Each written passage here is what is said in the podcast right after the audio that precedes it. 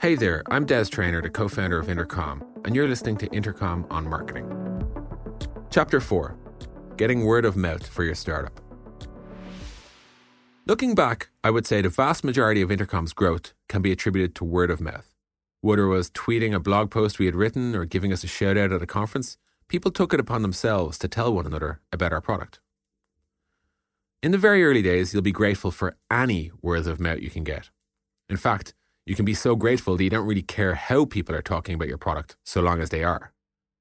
I remember a discussion on Twitter from the early days where people were calling us the best issue tracker they'd ever seen. I remember thinking, no, that's not it. They're pitching our product in a completely wrong way. There's a misconception that word of mouth is this mystical force that's entirely out of your control. I mean, sure, you can't control what words come out of whose mouths, but you can encourage people to say the right words. If people are saying, I don't know how to describe your product, or they're referring to you incorrectly, it's on you to tell them the best way to explain it.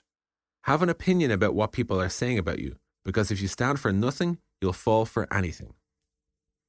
There are hundreds, if not thousands, of strategies for acquiring new customers, but word of mouth is probably the most powerful way of getting them. Think about it like this you're much more likely to try an app that a friend tells you about over coffee than one you see in a Google search ad. Word of mouth is your first traffic source, but it's hard to put a price on its value.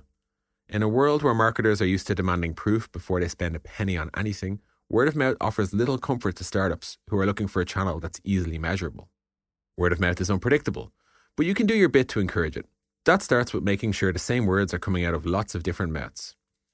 There's a famous story called The Blind Men and the Elephant. It's about a group of blind men, obviously, who encounter an elephant for the very first time, and they must conceptualize what it is only through their sense of touch. Each blind man would touch a different part of the animal, one would touch the belly, one the trunk, another the tusk, and each learns different things. As you can imagine, this elephant might struggle to get word of mouth because there's too many conflicting ideas about what it actually is. Its messaging is confused. The elephant in this case is, of course, your product. As your product expands, the number of things that it can and will be used for will grow. Great messaging has five distinct attributes.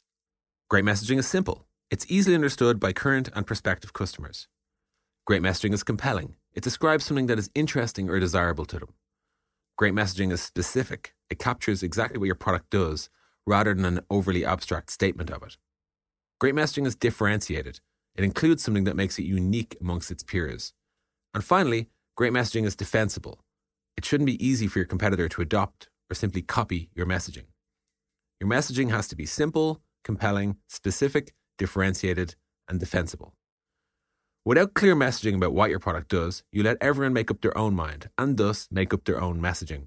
And that's exactly how you end up with six people all failing to describe an elephant. This has been Intercom on Marketing.